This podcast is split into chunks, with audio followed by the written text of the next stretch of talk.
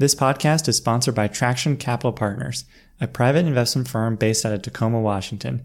Traction Capital focuses on acquiring businesses based in the Pacific Northwest that have between 1 and 5 million dollars in earnings. For more information, please visit tractioncp.com.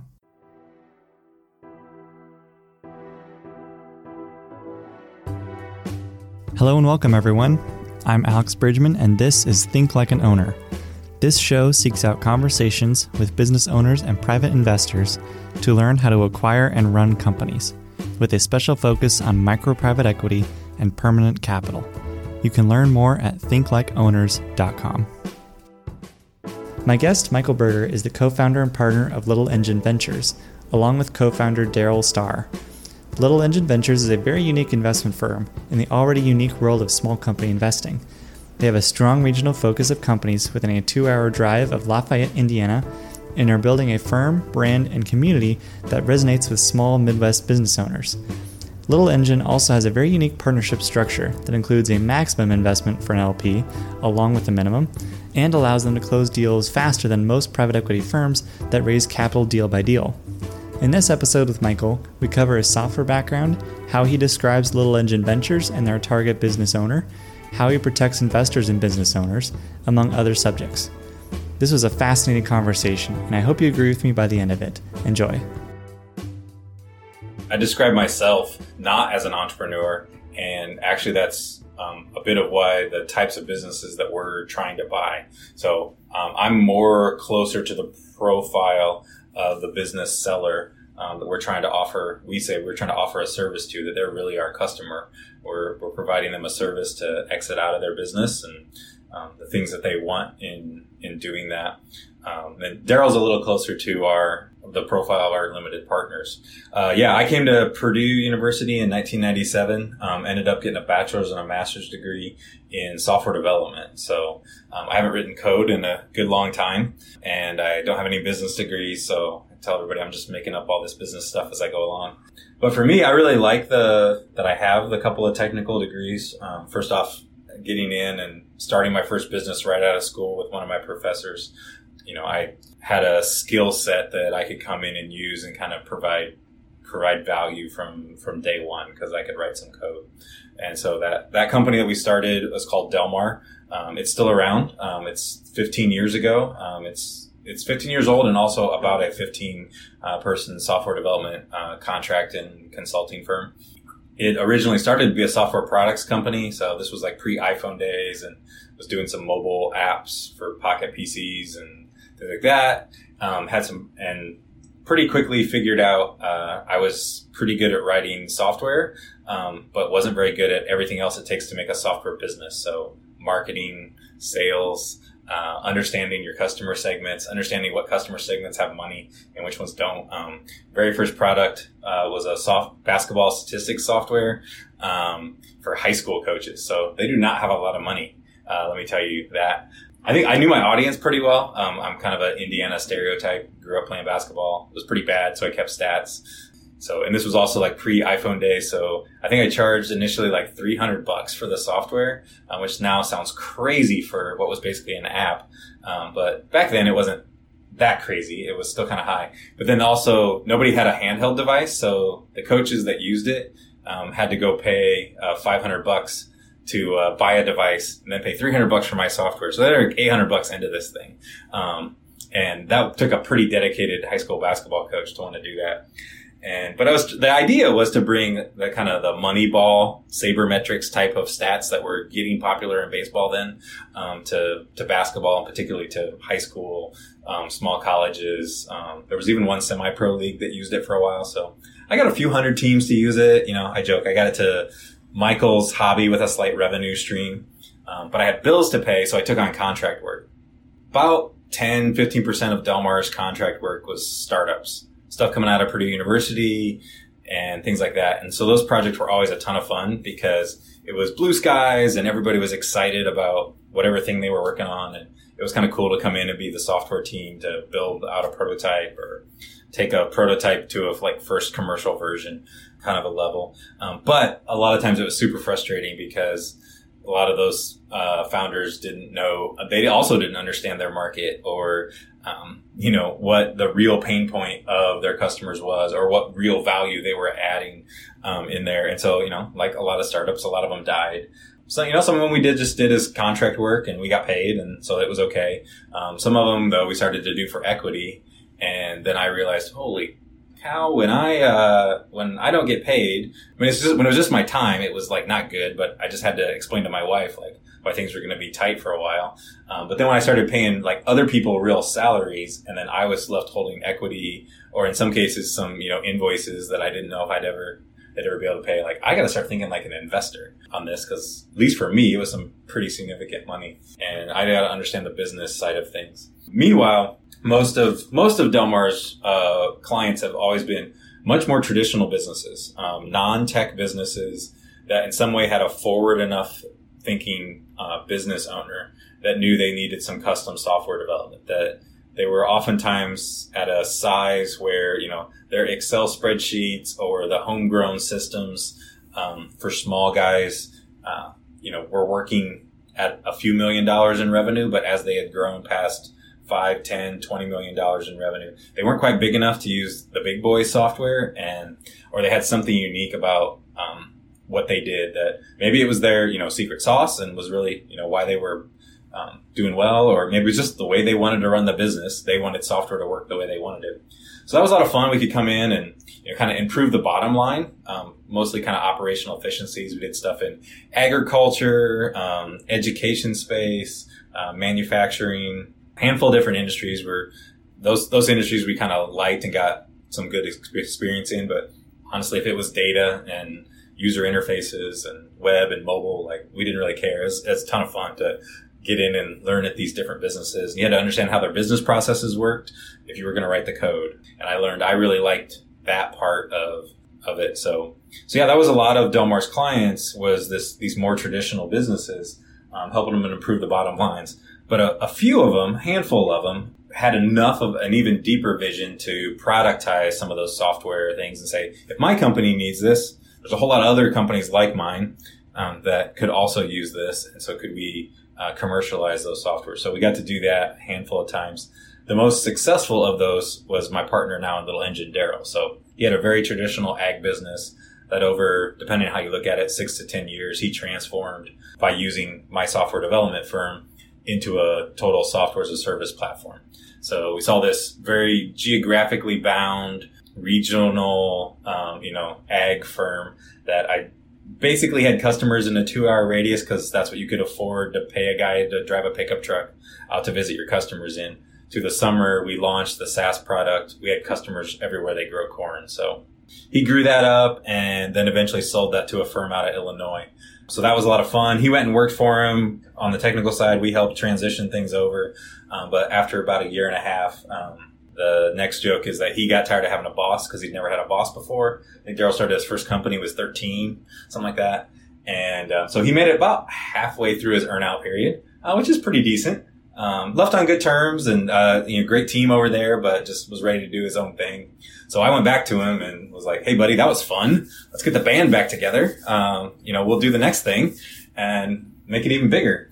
And he said, I, I don't know, Mikel. He's like, uh, I like you. We, we work well together, but I don't know if I have a software idea, um, that, you know, I need DelMar to write code for, but I might, I have some money now, so I might buy a business or two and, you know, get something going. And so I was like, oh, interesting. Cause I've been trying to figure out, you know, um, both on this startup side of things, what, what equity in a business should really be worth.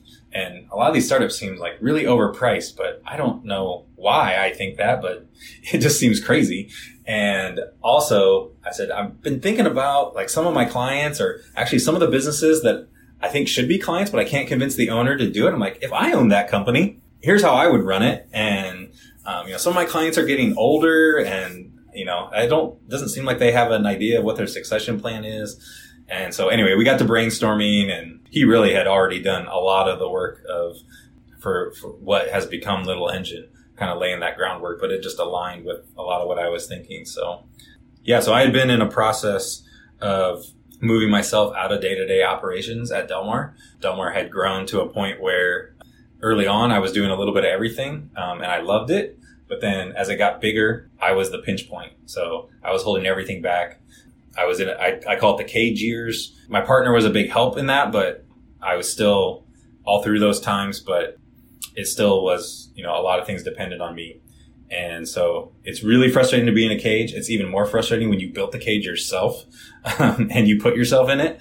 Uh, so I took about three years and unwound myself out of that. So I'm still uh, active, or I'm still a, I'm still an owner in DelMar um, with my partner Kyle there, but I have no regular day to day responsibilities. So that's what I tell sellers now. I'm like, look, if you can do what I did, you could own why not why not own your business indefinitely? You don't have to sell to us because that's what I thought. I thought I'm prepping this business to sell it, and then I got to the point where I was done, and I'm like, wait, crap, this is a good business. I don't have to sell it. You know, I got good people here, and if I want to do more, I can. But if I need, if I want to focus my time other places, I can do that too. And so, yeah, so that was kind of the journey I was on. I said, if I just got there at a weird age, like some folks figure that out when they're 55 or 60. Um, and then they, they're able to, you know, kind of move into a more passive role. Some don't figure it out till they're 65 or 70. And then they're like, I would do that, but I need to be done now. And so that's kind of the profile. Um, that's a, that kind of leads into the profile of a ideal business seller for us is somebody that's ready to be done, um, and but has has a good solid business. And, Where did the name Little Engine Ventures come from? Uh, my partner Daryl uh, came up with it, so it it means a few different things. Um, the, the main thing is, I don't know, it's funny to name a fund after a children's book. We both have relatively little kids.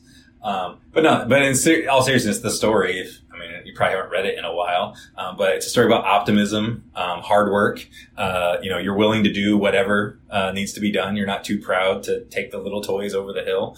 Um, the little engine would, and the other, the other ones didn't want to waste their time with it. So, um, you know, we kind of think we're we're willing to to do whatever it takes to help these businesses, um, you know, stick around and grow and and those kind of things. Uh, we're also uh, Daryl and I are both alums of Purdue University, which is the Boilermakers. So there's a train, you know, ish homage to the to the alma mater. Uh, uh, there. And I don't know. Then I also say we we buy these little engines of economic activity, right? And um, they're they're more powerful um, than they seem, especially when you aggregate them together. Um, in aggregate, these small businesses they play a huge huge impact on the economy, huge impact on um, our our local communities, those kinds of things, and.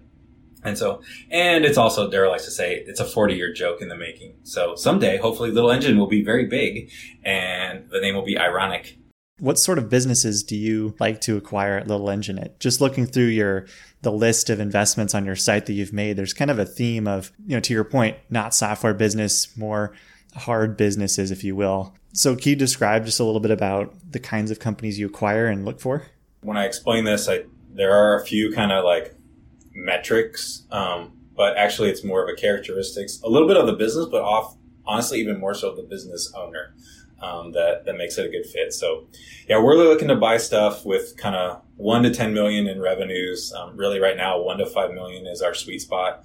Um, so, I joke in the micro private equity space or something, or in the in the broader private equity space, there's kind of this like pissing up the tree thing, and I think in the micro space we we piss down the tree, uh, like you know. So I don't know.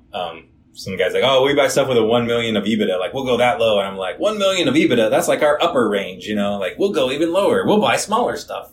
Um, so, so yeah, we're, we're looking, you know, so like I said, one to five million in revenue. Um, we like something with, you know, 30% plus gross margins, um, cause you can fund growth, um, out of that. But we're, we're more permanent, uh, equity. And so we look to evaluate, um, can we buy? Can we own this business? Can we see ourselves owning this business for at least ten years, um, if not indefinitely? And so, is it going to be? You know, is it going to be around for a while? Like the auto glass that we've done. My example for that is even if in five or ten years we're all driving uh, autonomous vehicles, they're probably still going to have windows in them, and those windows are probably still going to break, and you're going to want to get it fixed. Um, and even if some Purdue material science person figures out some unbreakable glass that's actually cheap enough to put in, you know, normal people's cars, like it's going to be 10 years before, you know, 80 or 90% of the cars on the road have those, you know, have those windshields in them. So we've got time to, to figure out our alternatives and stuff like that. So we want to own them for a good long time. We can grow them over, over that time period. So that means we, we don't rule out any industry no, I mean, some industries are obviously harder, pharma, medical devices. But even with that, like there's sometimes some like weird little niches, um, even in some industries like that that have, have good businesses. We tend to win in fairly, uh, stuff that's fairly asset light, uh, light intangible assets. Um, cause that it's really, I mean, our, our competition as it is, is mostly individual buyers, you know, individuals that are looking to, some of them just buy a job, some of them looking to buy something to, you know, really grow it. But if there are more tangible assets, more likely they can get an SBA backed loan and they can drive the purchase price up on us a little bit. I mean, we try to direct deal source all of our deals, um, but sometimes there's just one or two people, you know, looking at it. Yeah, so we, we tend to win in more service space oriented things um, with a little bit of assets. Then the geographic radius, we say, we kind of publicly say 180 miles. Um, technically, our PPM doesn't restrict us. I could buy a business in Um, New Mexico if I wanted to. It's a good business, but we, we even more now practically, we're, we're really hunting in kind of a 90 mile radius around Lafayette, which if you don't know your Midwest geography is basically Lafayette, Indianapolis, kind of almost up to Chicago, northern central Indiana which we when we started, we started with a much broader geography we were looking in and with tighter industry focus. And we inverted that about a year in. So we tightened the geography, but broadened our industry and basically said, look at this size. 80, I always say 80% of the problems, which is a totally made up stat, but mo- vast majority of the problems are a function of the size of the business, not the industry. You need to have some industry, you know, expertise, some domain expertise, but most of it is managing cash flow, knowing how to hire, knowing when to fire, managing all those things, having the having the systems in place. I mean, we kind of take a business from this owner operator level and try to you know systematize it, but it's an appropriate system for the size of business they are, ten to twenty five employees, and kind of set a good base for it to go from uh, an owner operator function into a where those owner and operator functions are separated. That's kind of a in a broad sense, that's the function that we want to serve in the market for these kind of businesses set them up for future growth. Like, why the 90 mile focus? Is that so that you can easily travel to these business owners? I'm lazy and I don't like to drive that much. So,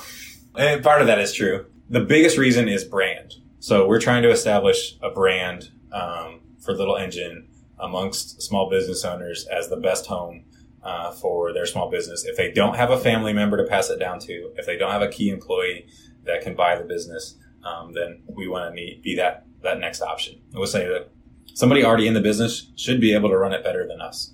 Um, but in a lot of these businesses, there isn't somebody um, that the owner has groomed. Um, if they haven't been proactive about it, they haven't groomed them to uh, buy the business. Um, banking laws are different now, so you know a lot of them can't finance it, and the kind of businesses we're buying, employees probably aren't putting enough away to buy the business, even maybe on a long-term seller's note.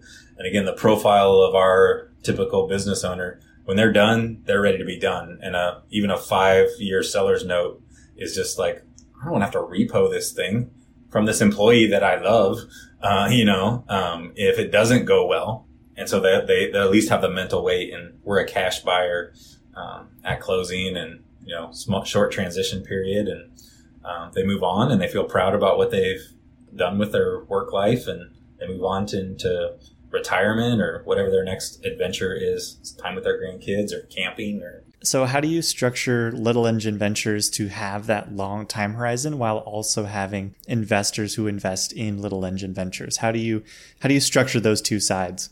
Yeah so uh, a lot of it is what we people think but what we don't do is uh, we don't raise capital on a deal by deal basis. Large part of that is because I, I can get better deals. I give a better experience to the seller because when I put an LOI out, it's not contingent on bank financing. Um, it's, or it's rarely contingent on bank financing. It's never contingent on me taking this back to my investor pool and network and, and having them say yes or no.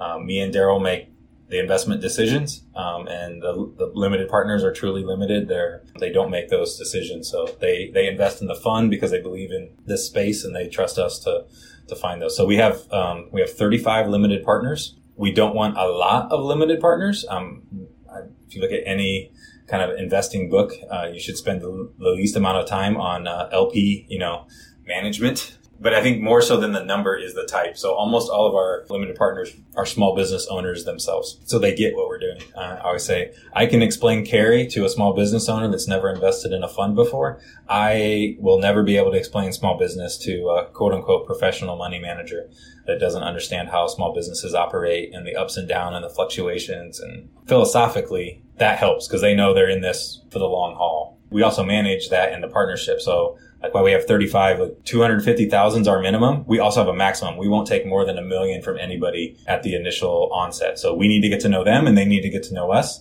And I can't let any one partner get too big. Um, because then even if for very valid and good reasons, they're like, I'm 80% of your fund and I need my money now. Sell stuff cheap. And I'm, and everybody else is like, what the just happened?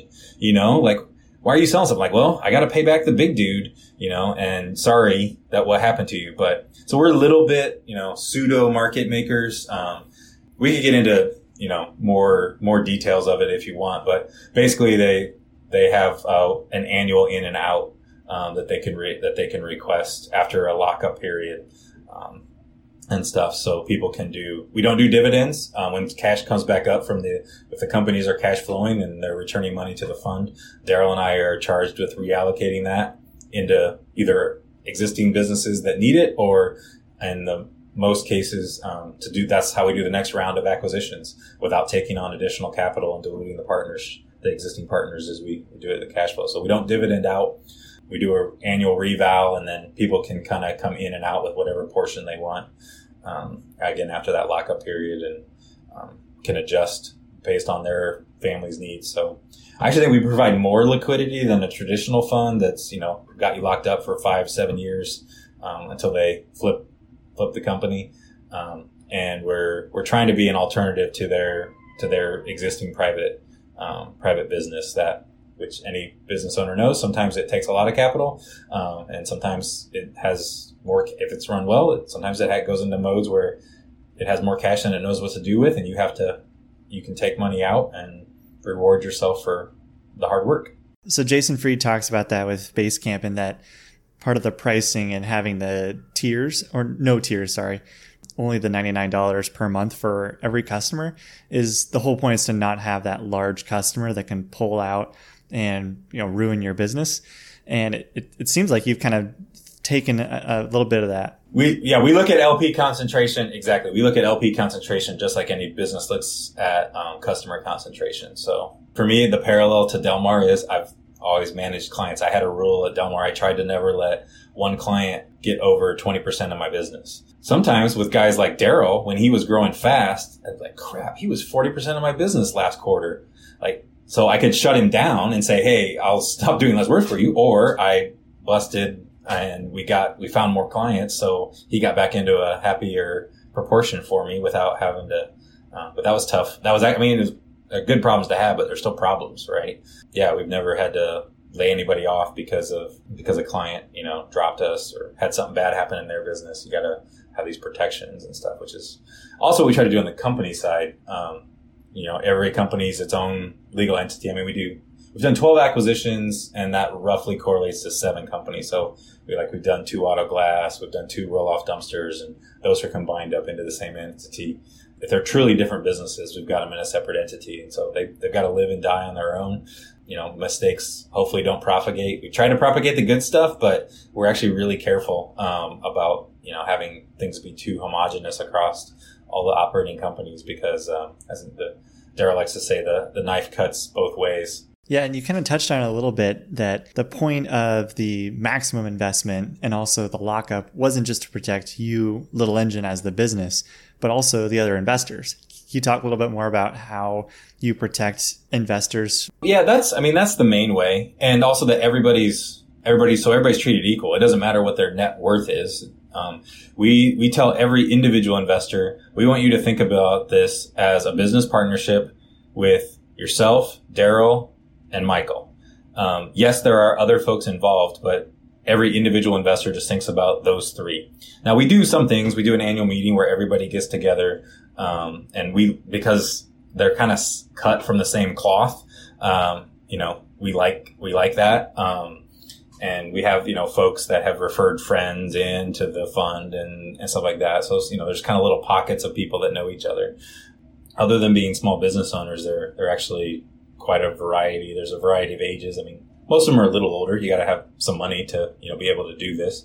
Um, but we have a few younger business owners that have profitable businesses and they have they're at a stage where they have some cash to kick off and they like being invested in small businesses, but they don't want the managerial burden of I mean, several of them have done acquisitions themselves, but you know, kind of within their main business, and they want to diversify, um, but still stay in small business. And so they know if they they would have more of a managerial burden if they got something outside of their area of expertise. Again, they get it. They're like, "What's carry?" I'm like, "Think about it like the fee that you pay me. So when the manager quits, he calls me and not you." And they're like, "Okay, sweet, that is a good deal. I will take that." Um, you know, because they get it. Uh, and like, yep, they're gonna call me. They're gonna call Daryl. Um, they won't call you. That's that's the benefit of being limited. You also don't get to cherry pick the deals. We will screw up, and we'll probably buy something um, that's not very good. Um, but on the whole, um, hopefully, we'll be better than you know than average. And you talked about how quick you are to from signing a letter of intent to closing on the business, and part of that is being is not being dependent on investors or um, you know very rarely financing. How else do you make that process smooth and um, efficient for you and the seller? Yes, uh, that's a good question. We do try to be uh, quick, but I'd say not hurried. We also talk about clock time and calendar time. So to do a lot of these deals, I mean, that's fundamentally what Little Engine is doing. Is there's there's very good reasons that larger private equity um, doesn't play in this space, and I think it's basically around uh, transaction costs. So if we can keep the friction of the transaction low, and a lot of that is time. So I need to minimize clock time because I'm, but because I'm a, you know, basically permanent capital, um, I can, my calendar time can be really long. So I'm meeting business owners this year that are not going to sell to me for three to five years, but they now know I exist. Once, maybe twice a year, I'll check into them. And when they're ready to go, I just need to be ready to act. Then that's when I need to be quick. And, you know, 60 days, 90 days. Um, our current record is 45 days from meeting the owner to wiring funds and being in the business. Um, I mean, we're not trying to do it fast. It's whatever works for that business seller. Um, so it's like, hey, you know, talking now, like end of the year, you know, you want to finish out this year and close in January for tax reasons or for your own personal holiday plans. You want to be out earlier. I mean, it's very personal uh, things here. I mean, you, you get into people's lives. I mean, people, guys that have had heart attacks. I survived the heart attack. Thankfully, the business also survived the heart attack, but I don't want to cause myself to have another one. Um, you know, kinds of things. So you get you get into some pretty stuff. At the same time, it's really cool to be able to help people in a time when you know they're trying to take care of their family, they're trying to take take care of their employees and their customers, and figure out what it is. So yeah, so that's that, that, I don't know. That's how we think about it. So it's calendar time is long, clock time is short. I can't spend too much time on any business. I say I, I fall in love with them all. They all look so pretty on the first date. Um, but then you just got to move on. If again, if it's maybe even it's just the timing's not right. I mean, they're they're also you know there's a lot of bad businesses out there too that just deserve to die, and we're not we're not here to rescue them all. Right? We're hopefully going to find the good ones and the ones that have growth potential. And it's really the the businesses of that size. We're looking. You say we're not turnaround guys that's a very specialized skill set. That's a unique thing to be able to do, and more power to those guys. I have some friends in that area, but um, we're looking for something where the owner is just almost explicitly left opportunity on the table. You know, he got it up a step or two, and saw the third or fourth step, and just said, "Yeah, nah. I mean, this. I'm comfortable at step number two here. It's good. I've done it. I proved to myself I could do it, or whatever the reasons are." back in the day when I started this, I had nothing to lose, so I was really risky. But now all these people around me depend on this thing, and so or just you know, it's I think it's a lot about time horizons. That's the main thing we do in these businesses is as a business owner gets older and their time horizon shortens, um, they start making different decisions. Don't invest for the long term, and so when we come in and become the owner, we we reset the time horizon and we give it a a 10 plus year, you know, hopefully extension. And you start making some different decisions and maybe you reinvest in certain areas. Maybe you maybe you drop something that was the pet project of the owner and but never really made any money. To the point of the annual meeting i want to talk a little bit about your branding and marketing.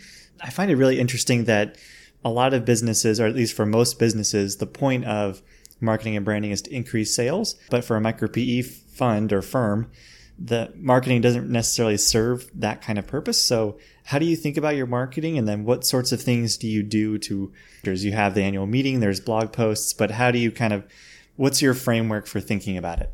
We're a bit of a marketplace um, in a way. So uh, we have two uh, groups of folks that we consider our, our customers, right? So uh, the first is the LPs. We're providing a we're providing a service to them. We're providing management oversight of the businesses that they own. Again, Daryl and I have our own money in there, so we're also included in that group. We're, but the 35 owners um, in the group, um, Little Engine, you know, Little Engine Ventures Fund One is the owner of, of these businesses. Um, LEV Capital Management uh, is, you know, provides those management services and oversight of of those, and so we uh, and we charge fees uh, for that.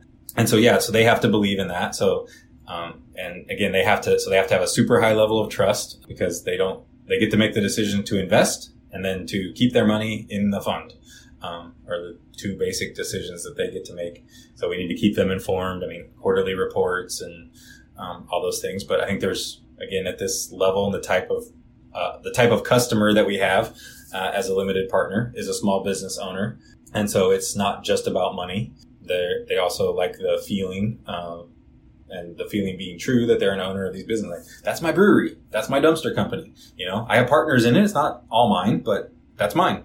And so that's part of the brand that they, they understand who their partners are, even if they don't know all the names of every partner they know the type of people that they're aligned with. So they, they are a customer. And so that's part of that branding.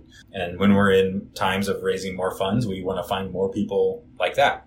Now, I can't solicit and blah, blah, blah, all the SEC regulations. Uh, so, but you know, for accredited investors that uh, think like that and we want to, we want to be that when they find us or we're able to find them. Then the other side is a, um, that more that I especially think about as our customers is we're providing a service to these small business owners. Technically, we're paying them, but we tell them you, we are not going to be the highest purchase price. So they are in effect paying us with a lower purchase price. Um, but we think we're giving them more than just cash. Um, so I would say these transactions are no, they're always a financial transaction, but they're also always more than a financial transaction, never less. They, they, they want to you know, a lot of folks talk about capturing the value in your business or transferring the value in your business, and there is financial value. Um, you know, I my hats off to these guys, um, mostly guys, you know, a few ladies um, that have created these businesses. Um, a lot of them, you know, kind of 55 plus, 60, 65, 70. Um, I spend most of my days talking to guys that age. I love it. Um, it's actually, you hear a lot of really cool stories. Um, you learn a top, lot. I make up for not having a business degree by um, sucking information from guys like that and um, and so yeah, but they value other things too. They value their legacy, they value their reputation. Um, in small towns in Indiana, um, they value knowing that their employees are going to be taken care of. They they value not having 42 people uh, poke at their books and at their business uh, because some broker listed it on a website for a year and then nobody bought it you know they value all those things and we give them all those things that's the brand so and they again they too i mean if it's just about money, like whatever, you can think I'm a jerk and like, here's the money, give me your business, right? But they want to align with people um, that they think have similar values about about business. Um, I mean, and, and also they, they get it. They're like, you're going to do different things. I was with a business owner uh, a couple weeks ago, early stages of conversations with him. So I always ask, like, if we get to a you know a closing, what do you want your role to be here? You know, three months, six months? Do you want to maybe work indefinitely. Um, very few do, but I always ask. He's like, Mikel, I like you. If you know, we got, I got a lot more to learn about you, but we wouldn't be having these talks if I didn't like you.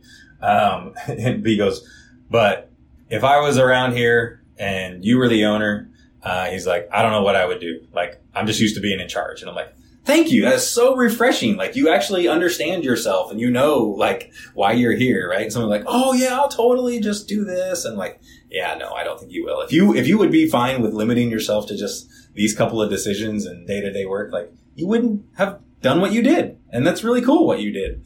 Um, so anyway, I don't know why I got rambling on that. There was a point in there somewhere. Oh, customers. So yeah, that's why we have branding. Um, we, though we try to be a bit un, understated with it. Um, I mean, it's black and white LEV and a golden rectangle. Um, that probably most people don't know is a golden rectangle, um, but Daryl likes stuff like that. So he designed the logo. I mean, it's kind of the anti or the unbrand. Um, we try to promote, you know, um, it's just, it's about their business that they're buying. We're big fans of the story brand stuff. Uh, Donald Miller's book, um, kind of being the guide, uh, making it, uh, making your company the guide and your customer the hero. I don't know. We're not marketers, but we try to follow some of that, that kind of thinking. We think it resonates again with this craftsman business owner that is our, that is our customer. Does your marketing and branding work, does that help bring in uh, direct deals or is there another side of Little Engine that helps facilitate that?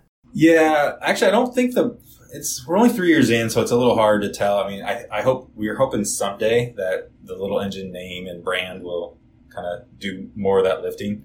Um, I think right now, uh, our direct some direct deal sourcing that we do through direct marketing, um, and honestly, just working our networks, which is is really the biggest. Um, if I haven't mentioned already, really, you're asking about the geographic radius. Like that's part of it, right? Like Central Indiana is not that big, so especially amongst small business owners, and they talk. Um, it's pretty hard to get a small business owner to pull their head up from running their day to day of their business, and when they do, they they talk to small business owners, they talk to accountants and lawyers, insurance people, um, you know, bankers, and and they they make offhanded comments like next Christmas needs to look different in my house. And, you know, I want every accountant to to know, oh, what do you mean by that? Well, I, my wife has really been wanting to take, you know, a two week vacation with the grandkids and I just can't be away from this thing for more than three days. And, well, what are you going to do when you, ha- when you finally decide to hang it up, right? Like, I just want that conversation to be happening and eventually to get around like, well, you, have you met, have you seen these little engine guys up in Lafayette? They're doing something kind of interesting. And then they go check out our website. Um, they ask around and they're like, oh, wait, I know the people that used to, own that business and Little Engine owns it now. I didn't even know that changed hands, right? And stuff. So we've gotten a couple of deals that way where basically somebody called up and be like, I knew the old owners of whatever and I've been watching you guys for six months. How did Bob get that deal? Like, how's this work? You know, explain this thing to me. Um, I want the same deal Bob got. Yeah, that's, that's more of how the, and then, like I said, we do a little direct mailing. We target in certain industries that we like and, and stuff. We'll, we'll do a little bit of direct mailing. But it's real low pressure, real low frequency stuff. I just want them to be. I just want to be in the back of their mind um, when they when they're ready to make a change. Do you track um, the ways that people or the owners hear about you, so that you know as you close successful deals, you you can look back and say like, wow, like four of the seven heard us through this way. Let's spend more time doing that. Yep. Yeah. Um, yeah. We have a uh, we use Trello right now. So in a we have Trello set up in a Kanban pseudo CRM ish way. Um, actually, it's one of the bigger decisions we're trying to make is like when will we switch to a real thing? But Trello is just so super flexible um, right now. Uh, but yeah, we have a we have a Trello board with I don't know somewhere around a thousand businesses um, that we've looked at in three years. Some of them are you know in the past forever column. Don't look at this business; it looks it looks bad. Um, and there's some whole categories of businesses that have moved into that, you know, and some of them are in the like slow burn. Let's try to contact these quarterly or a couple times a year and see, you know, see where their owner's at or we get an owner to respond, um, and stuff. So yeah, we, we track all of that. And if, if someday little engine itself is worth something, it'll be, I think it'll be that data set that we're still refining. That's what a, that's what a software degree taught me is to learn to think in systems and processes. And I haven't we did it. We do a cheesy, semi cheesy annual meeting video. It's up on our website now. And my horrible acting skills, I say, I think of Little Engine as a software company. We haven't written any code yet, but it's the systems and processes of what's the data we track and um, how do we, how do we create tighter feedback loops and um, get better faster. Um, which is why we, part of the premise of doing a lot of deals is I'd rather, right now, I'd rather buy $21 million companies than one $20 million company. I'll get better at the transaction process. I'll get I'll get more efficient. I'll get my due diligence costs down, and then I that opens up even more and more um, companies to be able to buy if I do that. Yeah. So how do you apply your software background and systems, you know, thinking and mindset to some of your portfolio companies? Does that come in a lot into improving operations and making things a little bit more efficient? How does that work for you? Not as much directly as you might think. DelMar has never done uh, contract software development for one of the uh, companies that we bought yet. Um, uh, one is we practice very decentralized management. So um, in in theory, at least, uh, if the if the if the CEO of the company said he needed custom software development, he he could. I would hope he'd get a quote from DelMar, but he should also, if he's doing his job, get a quote from two or three other folks um, and see if DelMar is overpriced on uh, on that. Um, it wouldn't shouldn't be a default um, conflict of uh, conflict of interest there. But also is like we're buying these tech businesses, we're buying these non-tech things, and um, honestly, man, like it's just like, hey, can we uh, stop uh, tracking customers on that yellow legal pad and um, you know use some sort of CRM, maybe just Trello, even um, you know that kind of stuff um, is is most of the things. Um, we also say, like, I mean, we're growth oriented, but again, I think if you understand how small businesses more typically grow because we're not a VC fund, we don't we don't require a hockey stick growth curve. Um, we expect more of a stair stepped growth curve. So there will be some times where you will push hard and you like, we got to we're gonna triple this business, but then you're gonna like let off the gas and you're gonna let cash flow catch up and you're gonna let processes that you put in place stabilize and you're gonna let employees catch their breath and again, then we can reallocate funds into other businesses. So ideally, we always have, you know, some percentage of the portfolio that's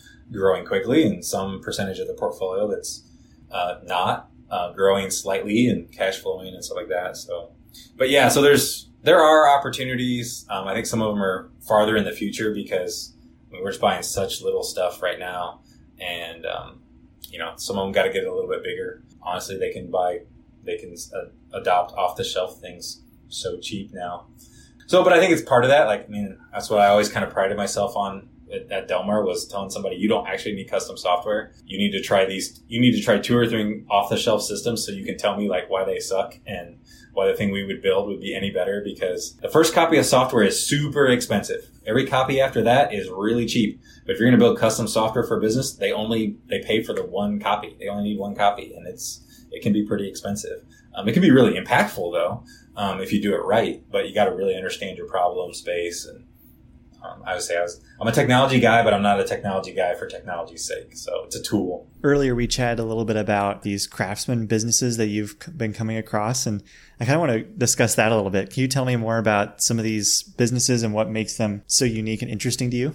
Yeah. Um, I love I love these guys. Like I said, I, I try to still consider myself a craftsman more than an entrepreneur maybe now my I say now my craft is no longer software development. It's the craft is being a small business owner. I'm just trying to be the best small business owner that I can be. For these craftsman business owners, I think craftsmen respect other craftsmen. So if they can come in and say, "Look, I'm I'm the best auto glass changer, or I'm the best beer brewer, or you know whatever business we're in," um, and I can say, "That's awesome, man. I'd love to learn more about that. I do not know how to brew beer. I do not know how to change a windshield. But I do think I know small business um, pretty well. And so maybe this is why this would be a good transition. So I describe these small business, craftsmen, small business owners um, as never wanting to be in business. They sort of felt they had to start a business or they got into small business ownership um, because to practice their craft the right way, that was the way they had to do it. Nobody else was going to hire them and let them do it the right way. Whatever, you know, whether they're right about that or not, that's how, that's what they, you know, that's what they believe and and so it means they value they value different things, and it gives their business kind of a unique flavor. Um, so we say a small business owner um, is successful um, if they know how to allocate their time into three areas. Um, and these craftsmen, small business owners, are awesome at the first area, technical competency. So they are they're great. Um, they do great work. Uh, it's always top notch.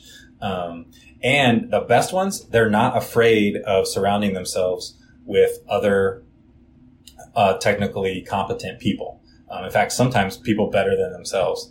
So, I mean, the, the biggest decision we have to make is, is this really a business or is this just some guy's livelihood and he has a handful or a couple handfuls of people hanging off of it? And if you pull him out, the whole thing falls apart, right? Um, but if he's got a good technical team around him, then, you know, you can pull him out and you, you lose a, you dip down a little bit, but not that much. And you can build and you can build back up, build that back up because you've still got a good solid team. Again, we're not we're not buying stuff hopefully with a bad team. We're we've got a good team. We're going to keep them in place, and in fact, maybe even you know allow them to increase their salaries or hourly rates um, as the business as the business might might grow. So technical competency is the first area. The second area is administrative, and frankly, they're probably adequate. Like if they were horrible, the business was, would have gone under. You know, the, the E myth kind of person that loves baking bread is a horrible business owner. Like it's not these people. They're they're adequate. They they get the bills mostly paid on time. You know, payroll mostly gets run on time, um, so employees don't quit. Right. Um, and but again, they're always delivering quality work on time. But the administrative is like adequate. And then honestly, they suck at sales. But you can get a business up to $5 million in revenue by being awesome at what you do and hardly ever telling anybody about it. Um, your work, you know, sort of speaks for itself. But I think it's really hard to get over that $5 million mark, especially over 10 million in revenue. Um, if you don't, you know, if you don't get good at, at some kind of sales technique. And so, but if we bring an executive in that's awesome at administration, sometimes even just decent at sales, but if they're great at sales and you combine them with a, you know, remove the owner and, but you still have a good technical team, like now all of a sudden that's a pretty kick butt, you know, combination. Um, again, if all sides respect each other. So that new guy has to come in and say, I don't know this thing. Um, in a lot of cases they don't. Sometimes they've had some industry experience, but it's never been their kind of bread and butter. Um, area of competency. So we're not looking to replace the owner with somebody like themselves you know, again, they're great. They were great for that stage of the business, but to go to the next stage, leadership is going to have to probably have a different, uh, different mindset. Are there a few unique examples of these you've come across? I think of Larry at Lafayette Tool and Die. So Larry was tool maker in a manufacturer here in Lafayette in like the 80s. The company moved a bunch of manufacturing, not all of it, but a bunch of it to Mexico. And then, so they didn't have enough need for a full-time uh, tool shop that he was running. And uh, the story, as I understand it, is Larry went to his boss and said, "I'll buy this equipment, you know, like super cheap, so you don't have to move it to Mexico because um, it's really heavy." And he set up his own shop because he just wanted to, you know, keep doing machining work. And so he got his old uh, his old company as a as a as a customer because um, they still had some tooling work they needed, just not again full time. And he got he over time he got almost every uh, manufacturer in Tippecanoe County um, and he's got a great staff. Um, it's a craftsman's workshop um, that kind of forgot to hire apprentices a few years ago, so that was the biggest risk. Um, and so we've hired some young guys, and we said, "Larry, you're going to be okay with that?" And uh, he said, "Yeah, yeah. You know, it's the risk is on us if we hire the wrong person, or a lot of things. Larry's a super smart guy, so a lot of things were in Larry's head. And like, from the day we bought it, like job number one is get stuff out of Larry's head and into some kind of process and system and thing. So that one's been a ton of fun to own. It's I've learned I'm learning a ton. Do you have a little engine office, or is it all just co-working space and remote and that sort of thing? Yeah, uh, no, we have a we have a small office in downtown Lafayette. Along the way, I talked about DelMar, but I helped start a nonprofit um, co-working space. Um, part of the reasons I say it's nonprofit is I tried to do it as a for-profit, and the business model is really hard. And so, if it wasn't going to make money anyway, uh, it might as well be a nonprofit.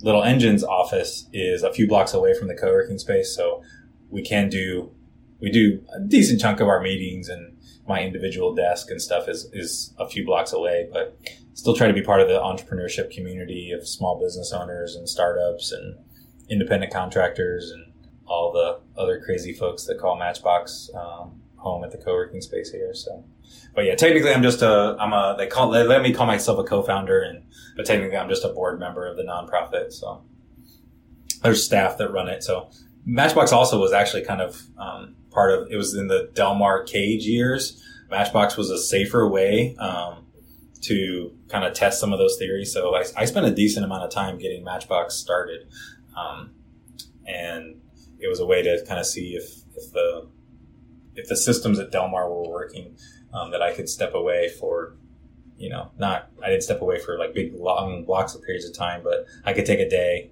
I could take two days, um, you know, stuff like that. So you gotta, you always gotta have, I mean, again, this is kind of the software background. You gotta have ways to do little tests, right? And get feedback on your stuff. And the tighter that feedback loop is, the, the better you can get. So we, it's about, I don't, I don't really care what somebody knows. I care about how fast they can learn and apply that learning. So it's rate of change.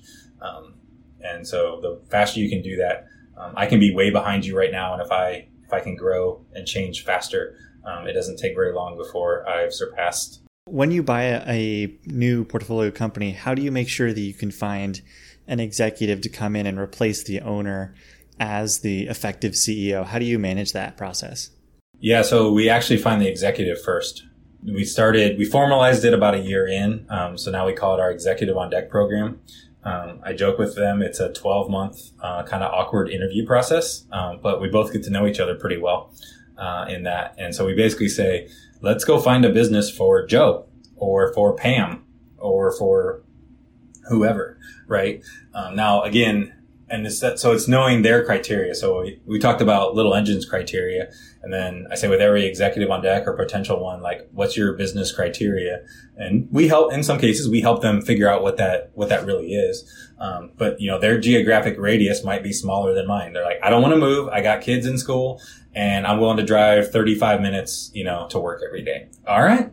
You know, that's, that's where we'll work. Or I only want to work in this industry or no, I'm open to a bunch of different industries or I say like, I'd love to buy these, you know, perfect little small businesses that cash flow and just have a great team and have sales figured out. But like those don't really exist. Or if they do, um, the owner rightfully wants a price higher than I'm probably willing to pay. So it's really about finding the problem and saying, man, Joe is really good at these kinds of issues. And so if we find a business that is, you know, big enough that can pay him a salary that he wants and is in the radius of where he wants to live. And if it, both of those things are within our criteria as well, then it's really like, I think Joe would be really good at coming in and, you know, figuring these things out that I don't know how to solve them, but he's got the experience to, to do it and stuff like that. So yeah, though these businesses are so small and you can, you can destroy a good business. Um, even if it's an awesome business, you can destroy it fast. Uh, I think of any size, but especially the business this size, if you put the wrong person in. So uh, we we try to find them and get to know them first. One of our LPs about a year ago said, "You spend more time on due diligence of the executive than you do on the business," and I hadn't really thought about it that way, but it is totally right. Again, a great executive, uh, you know, they're they, they're not saviors. They can't buy. If I buy a bad business, like it's still a bad business, right? If they can, they can do a lot of things in these small businesses because the ship is not that big. You can turn it. Um, I mean, it takes time. It's sometimes really painful, uh, but culture can change, add or subtract products. You can, there are things you can do. Um, you just need the right person to do it. Somebody with ideas. We actually want people that have a decent amount of autonomy. I don't want somebody just like tell me the playbook for how to do this and I'll go execute it perfectly every time. I'm like, I don't know, dude. I don't have the playbook. I have some general rules. I have a compass heading and some boundaries like don't do illegal stuff. Um, you know, take care of the customer, but you have to figure out what take care of the customer looks like. You know, that's beer customers are different than auto glass customers are different than farmers buying non-GMO seed corn. And people are people though, still too, but uh, how you work with them, how you communicate to them is different. We think decisions are best made closest to the customer. For our first closing question, if you could teach a college class on any topic you wanted of your choice, what would you teach and why would you teach it? I thought more about the college classes I would take if I was forced to go back to college. I've said that I, would probably take a, I'd probably take philosophy and psychology classes because like I figured out how the machines work. Um, I'm really glad I have technical degrees, but, uh, but dang, the people are hard. So the software and tech and stuff is relatively comparatively easier. It, I would probably want to try to teach. Well, so see, this is this is the problem. I'm, probably get on like some soapbox here, right? So, um, entrepreneurship, I would teach something in entrepreneurship education that basically says entrepreneurship education is bunk and you just need to go start a business, um, and learn it and do it. Um, and so again, like it's not total bunk. Like you can learn, you can learn some basic principles and stuff like that. But, um, occasionally, maybe let, maybe because I do it like this, I get asked a little bit less, uh, lately but like going to entrepreneurship class was like 50 students in there. I'm like, how many of you already started a business? And there's like nobody raises their hand. I'm like, okay, that's fine. Well, how many of you like as soon as you finish this semester or as soon as you graduate, you're going to start a business? And like four hands go up, and I'm like, all right, why are the rest of you here? I'm like, well, uh, entrepreneurship looks good on resumes these days, and I'm like, that's kind of not the point of entrepreneurship which is fine. It, not everybody's meant to be an entrepreneur. It's fine. I just like it's the hot thing to do, or it's the cool thing to do. Um, so yeah, I would probably try to chase those out. And I would say like the best entrepreneurs that I've met that have come out of Purdue didn't take an entrepreneurship class. They were too busy building their business or learning other things that they then applied into their business. Um, most business stuff is pretty straightforward. Um, teach the non-entrepreneurship entrepreneurship class. I, I would scare people away but then I would know who's really real, which is actually what I've also said too. I'm like, well, I'm glad the entrepreneurship classes existed because I know where the entrepreneurs aren't. And so when I find somebody doing cool stuff, I know where the real, I know who the real ones are that I want to become friends with. I'm, uh, I'm being a little overly harsh, but not too much. I believe most of it. What would you say is the, the most fortunate event that happened to you that was completely random and by chance? The idea being trying to find out what part of your success was more luck rather than skill. I would only debate the premise of the question. This is another thing I do too. I don't answer questions. I just debate the premise of it. Is that there is a thing? I think everybody's kind of looking for like the thing, right? And I'm like, it's just a lot of little decisions. Like, why is DelMar still in business? Like, every day I got up and decided not to quit. So I did, right? And I didn't, and, and I just didn't make a mistake that forced me, you know, to quit. And some of that is my own just like stupidity or stubbornness or just unawareness of other options or things I could have done. And some of it's really, it's I, probably the luckier things are the things that I, that never happened, right? Like, um, I had a super supportive wife that, um, in the early years taught high school and she taught chemistry. And so she didn't make a ton of money, but I knew, we knew exactly how much she was going to bring in every month and I knew they didn't cut chemistry classes, and I knew she was pretty good at her job, and she wasn't going to get fired. And so I was like, all right, we got this to live on. If we live like grad students for another couple years, like we'll make it, right? And she never got sick. Um, she never, you know, they didn't shut her school down, something random like that that was outside of our control. Uh, when we started having kids, I blessed with two uh, healthy kids, and I have friends that have special needs kids or had other things, and they rightfully, um, you know, as I hope I would too, prioritize their family and they need to spend more time or they don't have as flexible a schedule that I have. So it's all those random things that never happened to me. I feel I've been really blessed. I think God's really, um, I don't know why, but given me a lot of opportunities and um, I need to take advantage of those and maximize them, not just for myself, but for my family and the town that I live in and those kinds of things. So I don't know, it's all the, the random stuff that didn't happen, but I mean, it's everything from like, the professor that I met in my first programming class, like, grew up 30 minutes, less than 30 minutes from where I grew up. I mean, 15, 20 years older than me, or yeah, 15 ish years older than me. Um, and so we kind of had this little connection and I liked his class and he hired me to be a grader for him. And then when the dot com bubble bursted and I was finishing undergrad, he said, why don't you hang out in grad school for a couple years? And then we eventually started a company together right? And so like he did like six random things that you know let us let me start my first company when I didn't even want to start a company or didn't even think of that as an option, right? If Daryl and I, if Daryl doesn't sell his business and I'm not restructuring DelMar um, at about the same time, we liked each other, we worked together again, you know, in a contractor vendor relationship, but in a really close um, business relationship. And if those things don't align, like the timing's just not right. Daryl's off into his next thing by the time I'm ready to go, or something like that, or I, I make a bunch of stupid mistakes that Daryl probably prevented me from because if he wasn't ready to go, um, I try more stuff and it doesn't work. What would you say is the best business you've come across? You know, I love little niche stuff. I love I love somebody that just dominates their niche, knows it. It's a high gross margin, you know, repeatable process, um, something that can do really good revenues with a small team. Um, I mean, those are the things that I like. Uh, there's a guy I know. Uh, I know a little bit. He's down in Indy. He makes accounting. Uh, he's a one man show. Uh, he makes software for accounting and, and tax professionals. Dude just seems to like have freedom to do his thing.